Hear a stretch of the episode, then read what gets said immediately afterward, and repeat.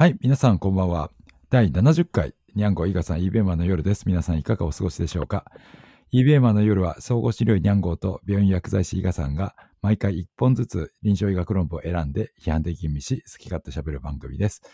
今日は2022年9月27日火曜日です。伊賀さんこんばんは。はい、こんばんは。えー、だいぶ涼しくなってきましたがね？そうですね。出勤の時に大汗かかなくなったっていうのはちょっとしのぎやすくていいですね。そうですね。えーはい。ただまあなんかコロナは落ち着きつつありますけれども、なんか、うーん、まだまだでも多いは多いですよね。そうですね。下がりきらない感じがありますね。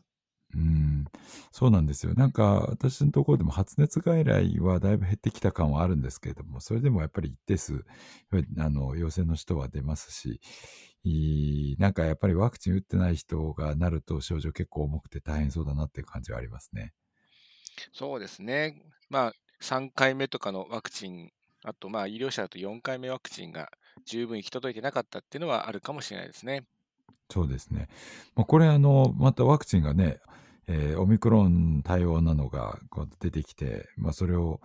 BA.1 のやつですよね。今なんか打てるようになるっていうのは。でもなんか B5 のやつももうちょもうちょっと待てば打てるようになるみたいな話もあるようで、なんかその辺、うん結構患者さんからよく聞かれるのは、あの、待った方がいいでしょうかみたいなね、こと言われるんですけども、どうですか、その辺は？うん、多分、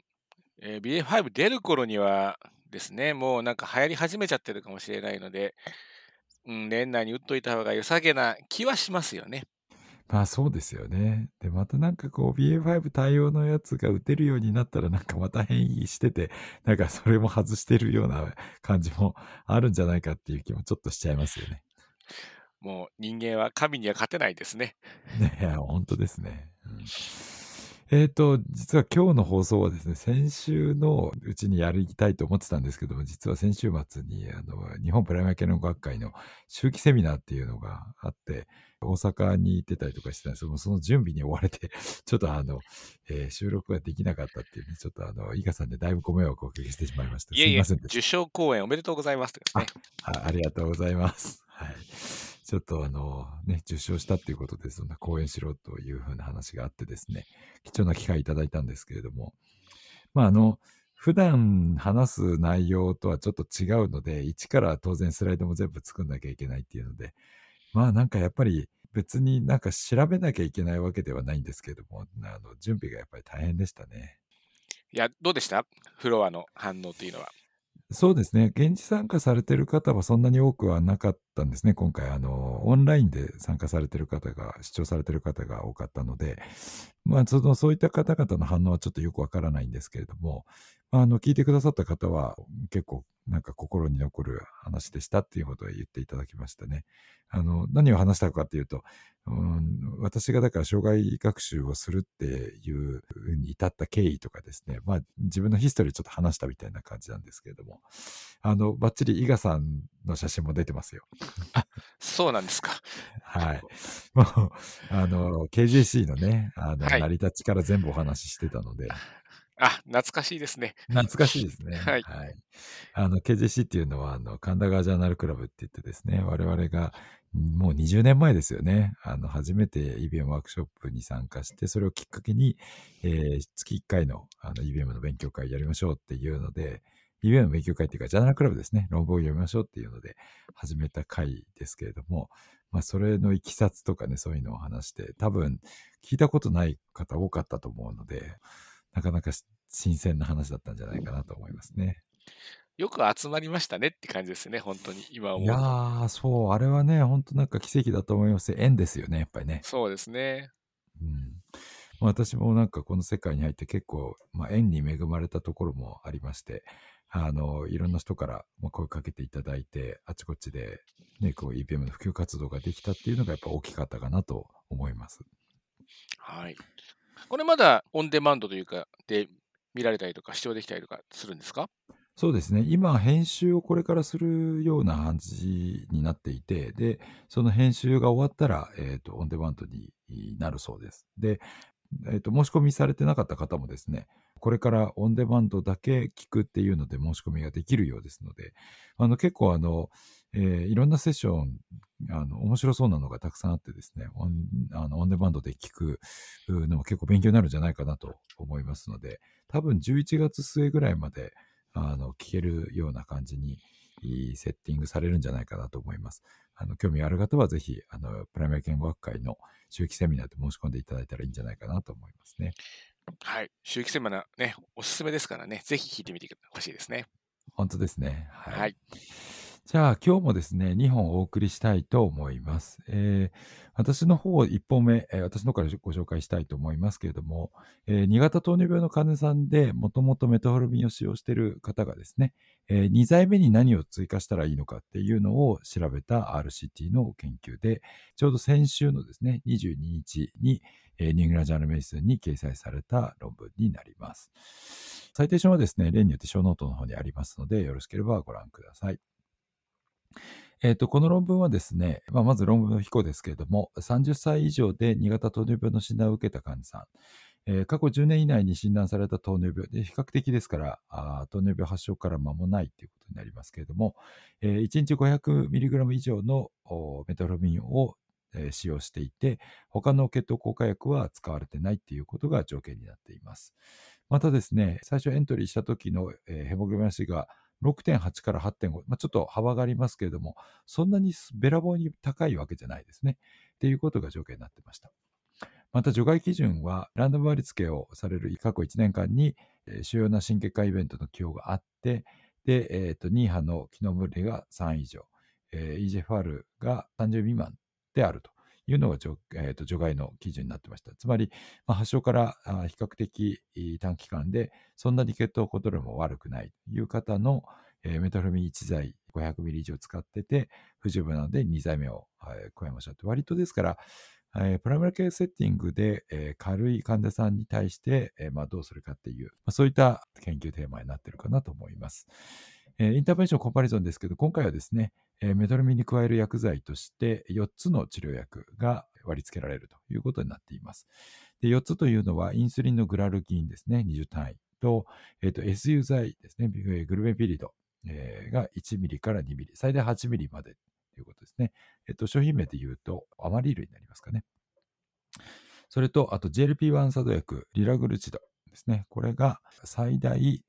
1.8ミリですね。でこれはあの、えっと GLP-1 作動薬っていうのは、内服薬と注射薬と今あると思いますけれども、えーここではですね、注射薬の方が、えっと採用されています。えっと商品名で言うとビクトーザですかね。えーいうことになります。で4つ目はですね、DPP も阻害薬で、シタグリプチン、えー商品名で言うとジャヌビアですかね。の100ミリのいずれか。この4種類のどれかがに割り付けられているということになります。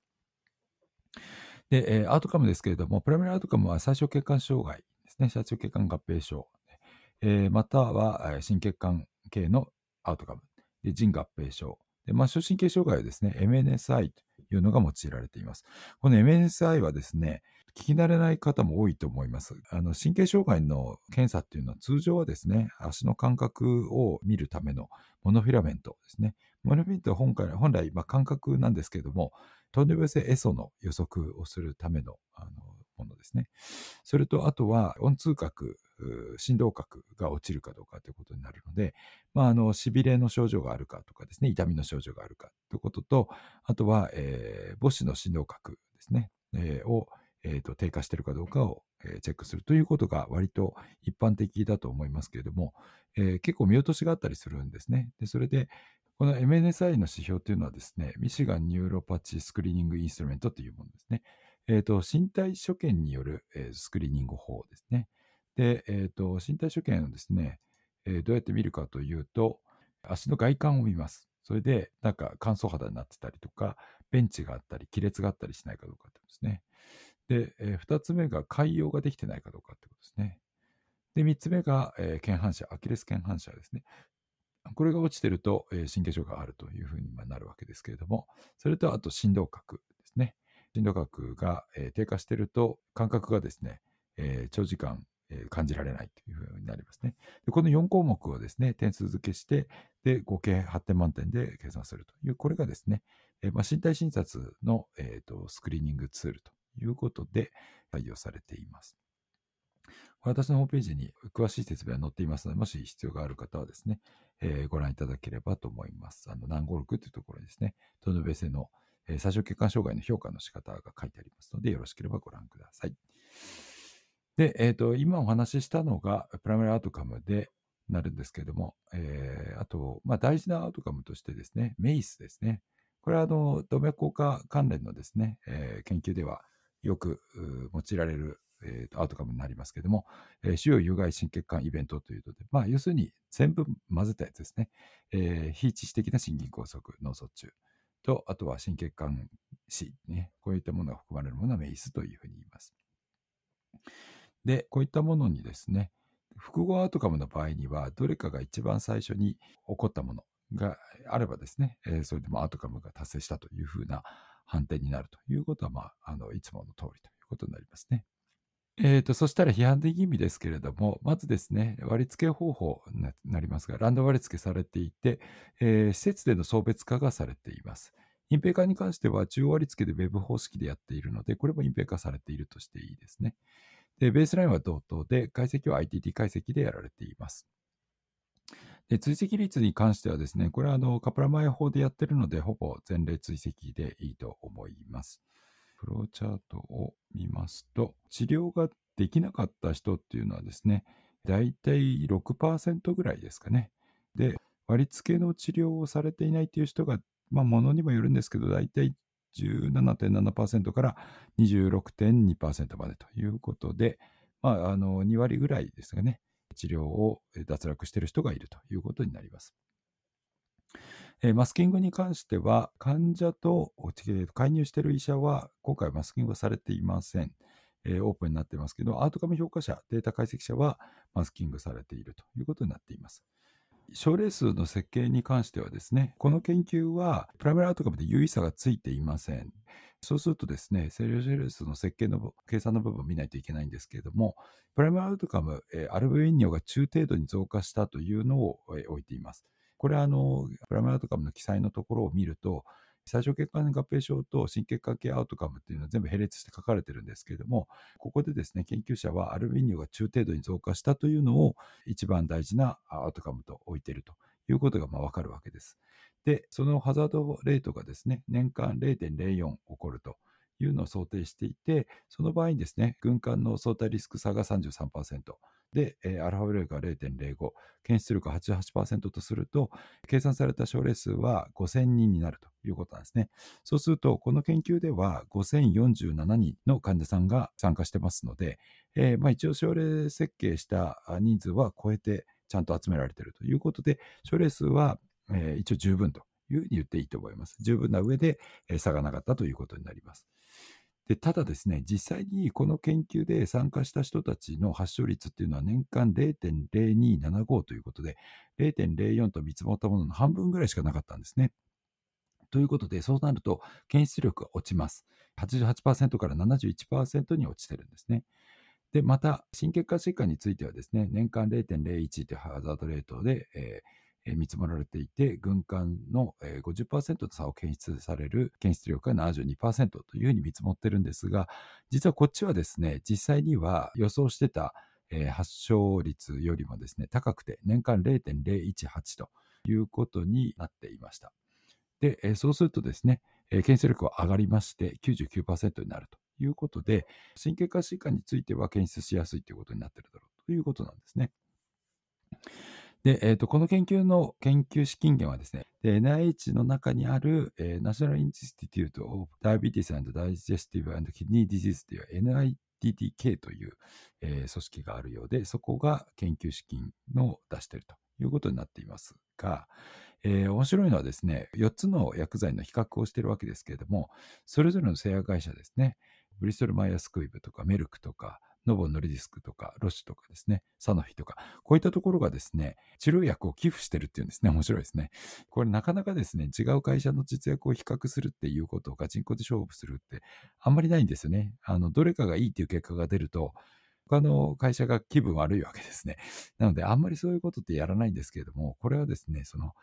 まあ、国が温度をとって、各製薬会社に薬を出させてっていうふうにやってるっていうんで、なかなか面白い研究だなというふうに思いました。えーさて、この研究の結果になりますけれども、患者さんの特性はですね、先ほどもちょっとお話しましたが、糖尿病歴がですね、平均4.2年。で、ヘモグロビン C が7.5。で、BMI が34.3。まあ、この BMI の高さっていうのはやっぱり海外の人っていうか欧米人はやっぱりそういう感じだなというふうに思いますけれども、まあ、日本人よりもかなりあの大きいということになりますね。で、あとですね、血圧はですね、高血圧の患者さんが大体4分の3ぐらいいますけれども、コントロール非常に良くてですね、平均の血圧が128の77。そして140以上になっている人が2割ぐらいしかいないっていうんですね。で、薬剤としては AS 阻害薬 ARB が大体6割ぐらい入っていると。まあ、薬剤自体、えーと、高圧薬自体入っている人は7割になるんですけども、大部分が AS、ARB を使われているということになります。あと、コレステロールに関してはですね、LDL コレステロールが90というので、これもあのしっかりコントロールされているということになります。えっ、ー、と、脂質異常症自体持ってる患者さんは、ほぼ100%ですね。これはね、さすが、まあ、あの、肥満になってると、あの、脂質異常症も結構あるということになると思いますけども。えー、ですので、まあ、割とですね、いわゆるメタルベックスシンドロームって言いますかね。あの、そういった方で、えっ、ー、と、糖尿病の発症からはそんなに年数は経っていないという方が対象になっているということがわかります。で、結果の方になりますけれども、まずですね、最小血管障害の方はですね、4つの薬剤いずれも違いがなかったというふうな結果になっていました。これはアルビンの量が、え中程度増えるっていうのと、高度に増えるっていうのと、あとは腎障害があるっていうのと、あとは末梢神経障害ですね。網膜症だけ見てないんですけども、まあ、この、えー、と4つのアウトカム、えー、それぞれに見てて、えー、差がなかったということになります。基本的に発症率はですね、中程度のアルビン量の増加っていうのが、大体年間ですね、2.57%ですね。だからそんなに多いわけではないですよね。で、重度のアルビン量の増加っていうのが、えー、年間1.08と。で腎障害に関しては年間2.9%ということですね。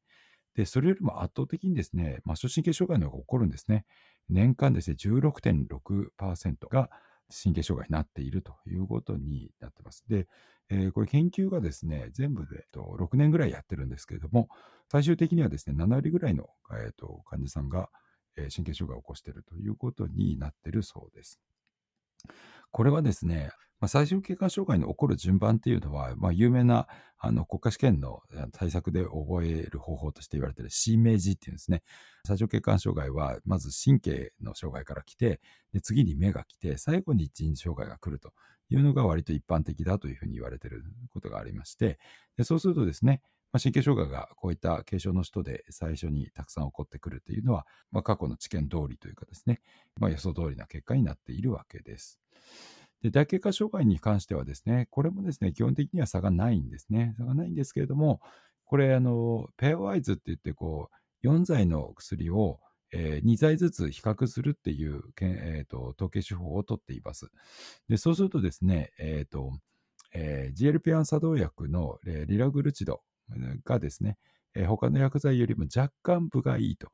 若干っていうのはですね、どういうことかというと、ガチンコでそれぞれの薬剤を比較したところでは全然差が出てないんですよ。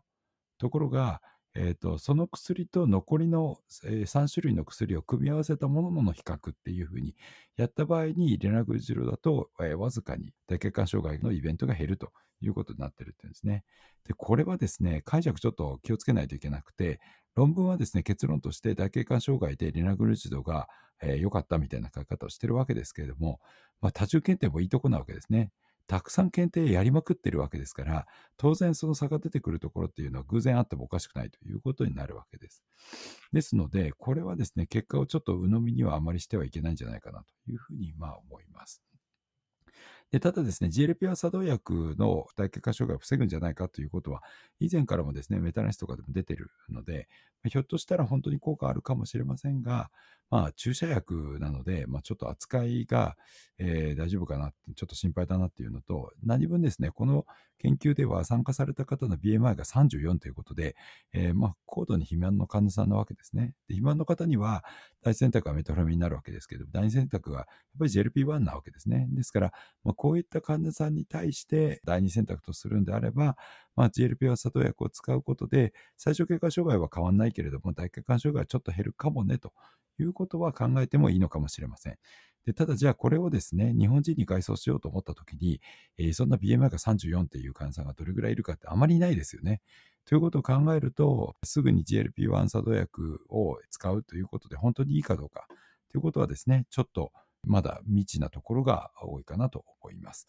またですね、これはあのあくまで使われた薬剤は注射薬なんですね。で、やっぱりハードル高いわけですね。今、GLP-1 作動薬は飲み薬も出てきていますので、えーまあ、GLP-1 作動薬の飲み薬を使っても同じ効果が得られるのかということは、まあ、今後の研究のテーマとして期待したいところではあるかなと思います。もう一つはですね、ここにあの最近はあの脚光を浴びている SGTL1 阻害薬がですね、えー入ってないというのが、まあ、ちょっと残念なところかなと思います。もっとも SGTL1 阻害薬はですね、糖尿病の薬としてはいまいちで、えー血糖もですね、一旦は下がるんですけど、元戻ってしまうとか。でそれに比べて血圧はずっと下がり続けたり、体重はずっと減っていったりとかっていうことに、まあ、なってるわけで、えー、とこれはあの、えー体重減ってるっていうのは、GLP-1 作動薬とかメタルミンのようにですね、中身が減ってるというよりは、どっちかというと、調整がたくさん出て脱水になってると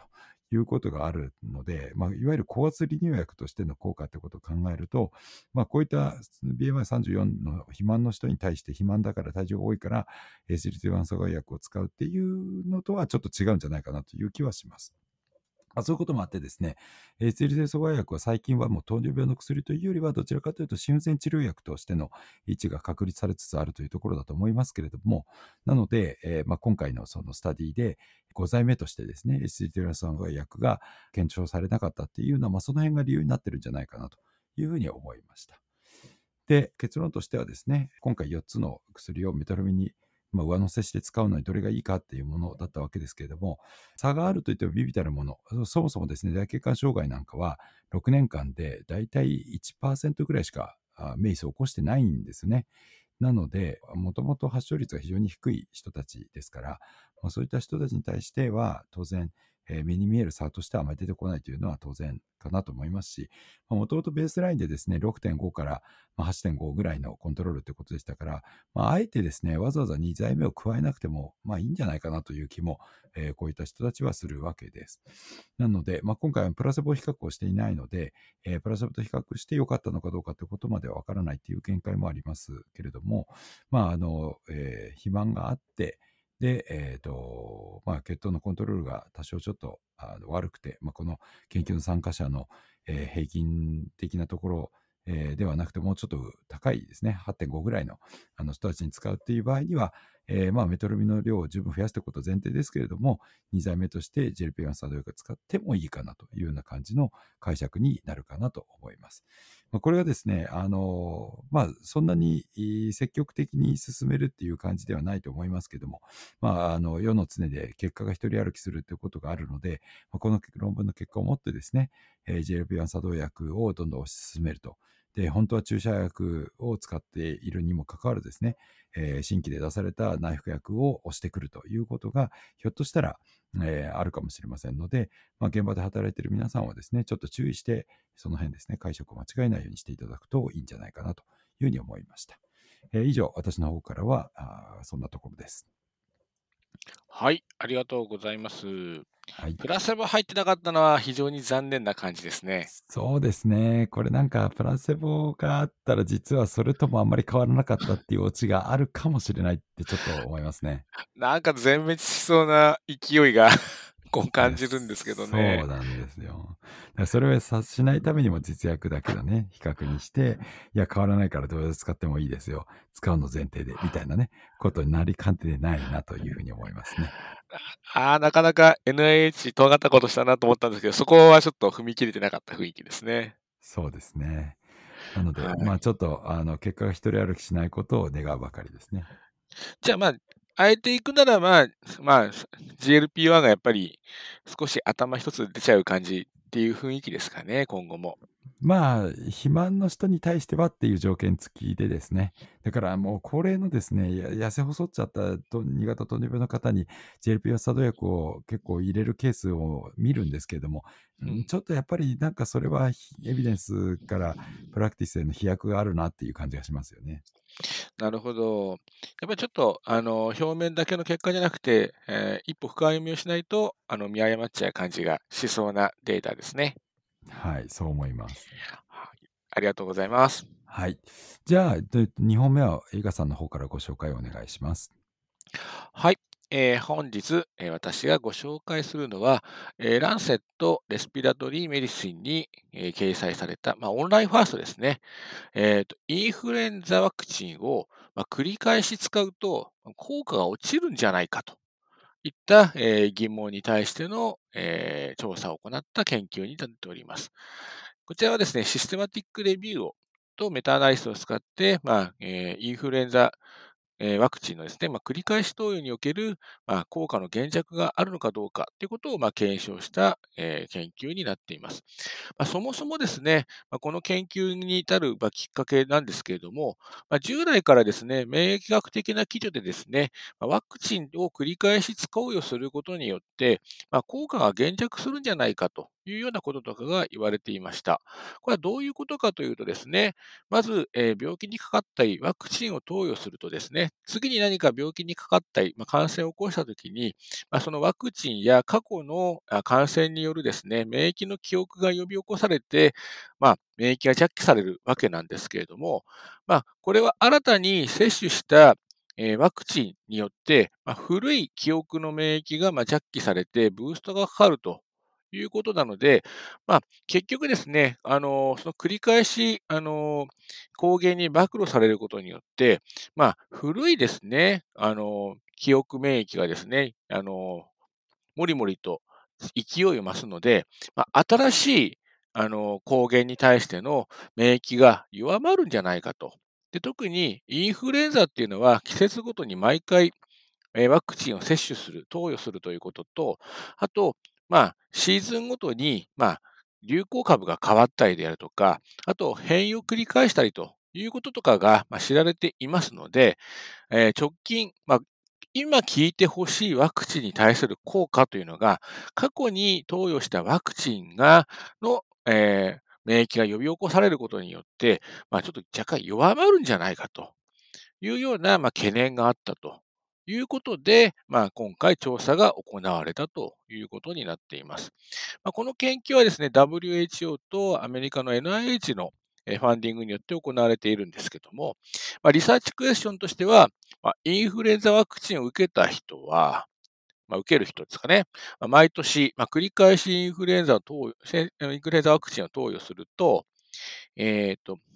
そうでない場合と比べて、ワクチンの効果が、え、減少するかと、まあ、いったことが、まあえー、リサーチクエスチョン、まあ、論文、えー、研究のピコになろうかと思います。え、この調査研究は、え、システマティックレビューを行が行われてますので、まあえ、システマティックレビューの、え、チェック項目に沿って見てあげると、え、まずですね、えー、国覧レビューかということであると、まあ、国覧レビューではありません。ただ、まあ、コビデンスというですね、まあ、国覧レビューの作成ツールキットのコアコンポーネントと呼ばれるものをですね、まあ、使っているので、まあ、国覧レビューに準じるような、まあ、作成が、えー、行われているのかなと思います。また、えー、グレードアプローチについては明確な、えー、記載はないんですけれども、まあ、随時にグレードが入っていてですね、まあ、グレードアプローチを使っているんだろうなというような形です。えっ、と、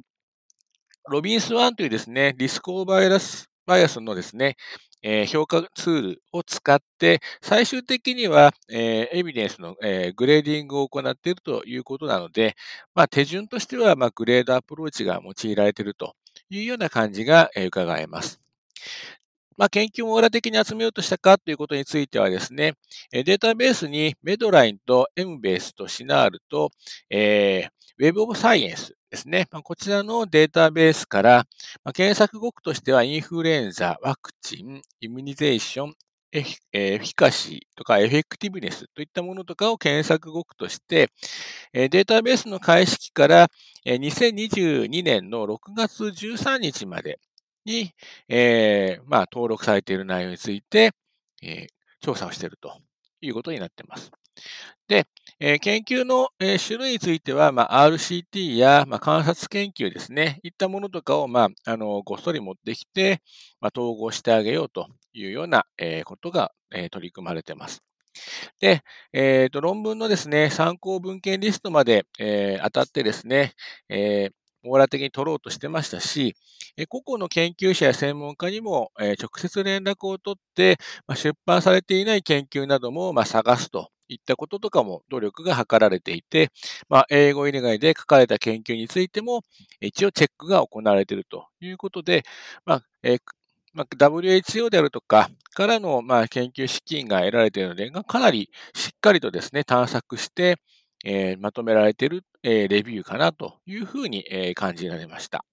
なので、まあ、かなりしっかり努力して、網羅的に、まあ、研究、まあ、論文をですね、まあ、探し出して、えー、まとめ上げられた、えー、レビューなのではないかなというような、えー、感覚が、まあ、あります。で、えー、最終的にはですね、まあ、4979件のまずリストからですね、えー、メタアナライス、システマティックレビューに組み入れられた論文っていうのは、まあ、83件。で、そのうち、まあ、メタアナリス、えー、統合、データの統合が行われたのが、まあ、41件ということで、まあ、ウイルスの、まあ、サブタイプ等までですね、あの分けてあの有効性について、まあ、あの検証ができているものが、まあ、全部で41件となっています。ですので、研究数が、まあ、10件以上ですから、まあ、通常はですね、出版バイアスの有無をファンネルプロットとして見ていきます。で、本文中には見当たらないんですけれども、え、付録の方にはですね、ファンネルプロットが、えー、しっかり記載されていました。で、見てみるとですね、まあ、バランス良さげかなと思うのもあるんですが、えー、まるっきり非対称で出版バイアスもありありだろうなっていうようなものまで、えー、ばらまちまちでした。まあ、全体的な、えー、状況を俯瞰するとですね、出版バイアスはしっかりあるだろうなというような、そういう印象です。ウイルスのサブタイプによっては、まあ、意外にバランス取れてるんじゃないのっていうふうに思っても良さそうなものとかもありましたけれども、まあ、えっ、と、世に出ていないデータというか、まあ、あの公開されているデータというには少し偏りがありそうな感じがありました。で、勤められた研究のリスクオブバイアスについてはですね、えー、2人のレビューアーによって、えー、評価されています。で、え、評価内容の食い違いが生じた場合には、まあ、合意形成して最終的な評価を下す。えーまあ、もしくはですね、それでもという場合には、えー、3人目のレビューアーを交えて、まあ、協議して、まあえー、結論を出すといった形で、まあ、丁寧な対応をしています。で評価基準ですけれども、まあ、コクランのリスクオバースツールだとか、あと、えー、ロビンスワンですね、を使って、これはですね、非ランダム化試験の評価に、えー、用いるものですけれども、あのしっかりリスクオーバイアスを確認しています。で、特に、えー、っと、観察研究については、まあ、行楽因子に関するバイアスであるとか、えー、参加者の選択ですね、えー、選択バイアス、あと、えー、っと、介入の分類であるとか、についてとかをあのしっかり見ているといったこととかがされてますし、あと、まあ、ITT 解析されてるかとか、一定のこととかもチェック項目に挙げながらの、えー、リスクバイアスの評価が行われていました。さて、えー、結果ですけども、えー、っと、システマティックレビューに組み込まれた研究は先ほども話しましたが83件。で、メタ分析が行われたものは41件ということで、えー、ただその41件すべて、まあ、観察研究ということだったので、フォレストプロットですね、まあ、最終的な串刺し図のですね、えー、と統合のひし形がですね、なんかあの対称な綺麗なひし形ではなくて、少しえー、型が間延びしたような感じになっていて、なんか変ないびつな形をしているようなのがちょっと特徴的な、え印象を得ました。で、えー、統合された結果にですね、有意差は、えー、認められていません。で、異質性についてですけども、季節性のえインフルエンザの同じ季節内では、まあ、異質性は一般的にちょっと小さい傾向がありましたけれども、まあ、全体を通してみると、まあ、結構ばらつきがあってですね、異質性はま比較的高いんじゃないかというような、えー、状況がありました。で、結果の内容ですけれども、えーと、インフルエンザの、まあ、サブタイプですかね、えー、株によってですね、その有効性について見てます。で、結果の出し方としては、まあ、有効性の差というので見ています。で、まず、前シーズンと今シーズンですね。要はだから、流行の、前の年にですね、あの、インフルエンザワクチンを受けた、受けて、まあ2、2か年連続で受けた群と、前の年受けずに、えー、その年だけ受けた人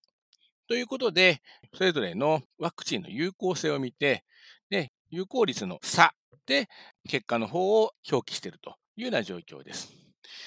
結論ですけども、インフルエンザに対するワクチンの有効性というのが、まあ、前シーズンと、まあ、今シーズン、まあ、繰り返し受けたかというのと、前シーズン受けずに、まあ、今シーズンだけ受けたかっていうこととかで見てあげるとですね、ワクチン接種を繰り返すと、有効性が極端に失われると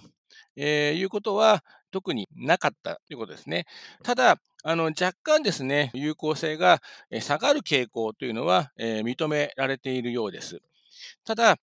繰り返し投与したから、えー、全く効かなくなっちゃうというわけではなくて、ワクチンを受けてない人に比べると、やっぱり免疫はしっかり獲得されていて、まあ、インフルエンザの予防効果はありそうだということになっています。なので、有意差こそついていないんですけれども、繰り返しワクチンを受けていると、ひょっとしたら、えー、有効性は単発で実施するよりも下がるような感じはあるかもしれないけども、えー、それでもワクチンを受けてない人に比べると、しっかり、えー、免疫はついているので、毎年毎年ワクチンを受けるということを、まあ、取りやめたいとかいうようなことをする必要はないんじゃないかというような感じに読み取ることができました。なので、今年度はですね、コロナとですね、インフルエンザの、まあ、両方ですね、流行するんじゃないかということとかもですね、若干囁かれておりますので、えー、ワクチンどうしようかというふうに悩まれることとかもあるかと思いますが、えー、まあ、しっかりですね、えー、ワクチンで予防して健康を維持できるようになるといいなというふうに思います。はい、私からは以上です。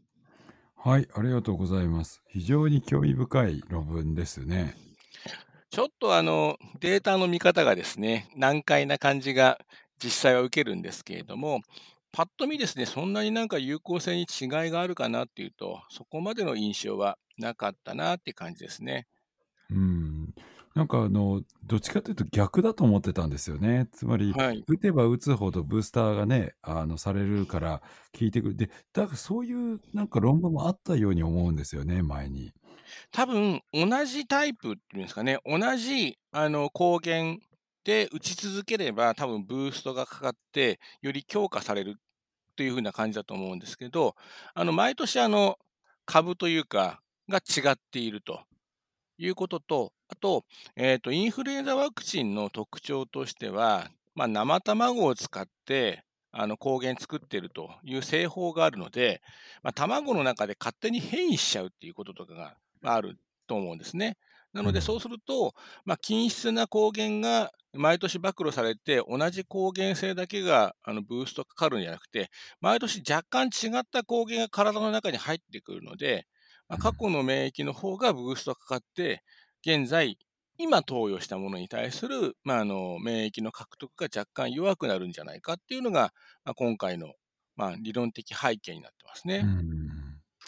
いや、ちょっと面白いですね。確かにこう打てば前のやつが記憶蘇って、あの、えっと、ジャッキされるっていうのは、ま、確かにそう言われたらそういうことはあるのかって感じですけど、ちょっと意外でしたね。そうですね。あの、え、繰り返し受けるとダメなのっていうのが、あの、最初ピンとこなかったんですけども、なんかそんなようなことが、うん、あの、論文の背景にも書かれてましたね。うん。まあこれ論文の結論の方でそのだからといってこうワクチン打つの控えるべきじゃないって言ってるのがやっぱり大事なのかなと思うんですけれども実際にあのその効果減弱すると言ってもそんなになんか臨床的に目の見える形でこうあの効果が落ちてるっていうわけではないんですよね。そうですね。まあ大体今年のワクチン当たらなかったよねとか、いうのがですね、あの、話題になるような状況な、あの、インフルエンザワクチンですんで、まあ、あの、効果そのもの自体がですね、まあ、あの、そんなに莫大なのかどうかっていうところとかがね、まあ、あるので、違いが出にくいっていうのも、ひょっとしたらあるのかもしれないですね。そうですね。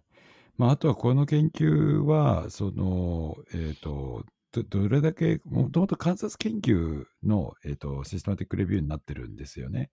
そうですね。あの、まあ、えっと、RCT がそもそもほとんどなくて、あの、うん、元のデータのソースとしては、あの、インフルエンザのサーベイランスデータみたいなですね、まあ、そういったものから集められているので、どうしても観察研究になっちゃうっていう感じですかね。そうですよね。だからそうすると、先ほどの話もあったように、こう、年によってワクチンの当たり年とはそうじゃない年とっていうのもあったりするから、まあ、あの、バイアスをどこまできちっと排除できてるかっていうのは、結構慎重に評価しないといけないかもしれないですね。そうですね。またと、あの、サーベイランスデータの信頼性がどこまであるかとか、いったものとかもやっぱりあろうかなっていうところはありますね。確かに、そうですね。いやー、でも本当に面白い、あの、ログでした。これちょっと考えさせられますね。はい。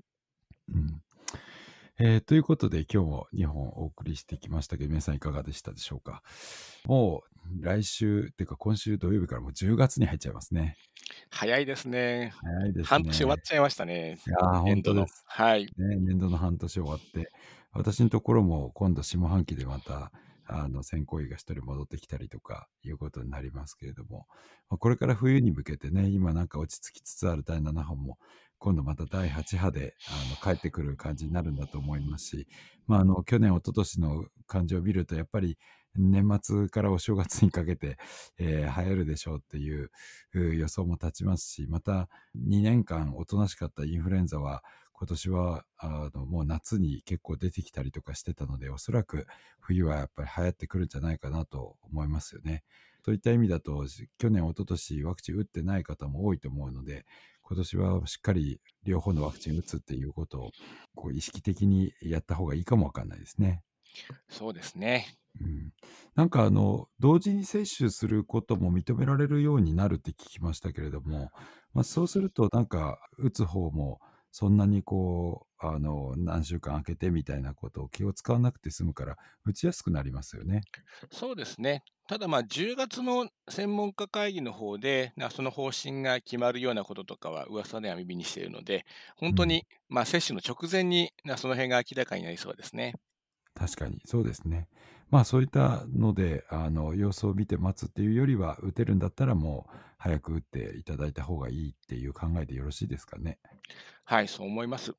うんね、またこの冬シーズンに備えてですね、まあ、まずはやっぱりでも感染しないように防護するっていうことがワクチンだけではなくてね大事だと思いますので、まあ、しっかりマスクやっていただいて消毒したりとかあるいはこう会食とかも皆さん気をつけていただいて、えー少しでもかからず済むといいかなというふうに思います。そうですね。風邪の時に休めるといいですね。いや、本当ですね。なんかその、熱出てるけど休めないみたいなのってもう本当に、ね、万が一感染してたらばらまいちゃうので、良くないなと思いますね。はい。じゃあ、えーそういうことで、えっ、と、リスナーアンケートをぜひご協力くださいね。リスナーアンケートはショーノートの方にあります。えー月1回配信してますので、また、えお聞きいただけると嬉しく思います。本番組はアンカー、Apple Podcast、Spotify、Google Podcast などで配信していますので、ぜひフォローの方をお願いします。それでは皆さん最後までお聞きくださりありがとうございました。また来月お会いしましょう。さよなら。はい、さよなら。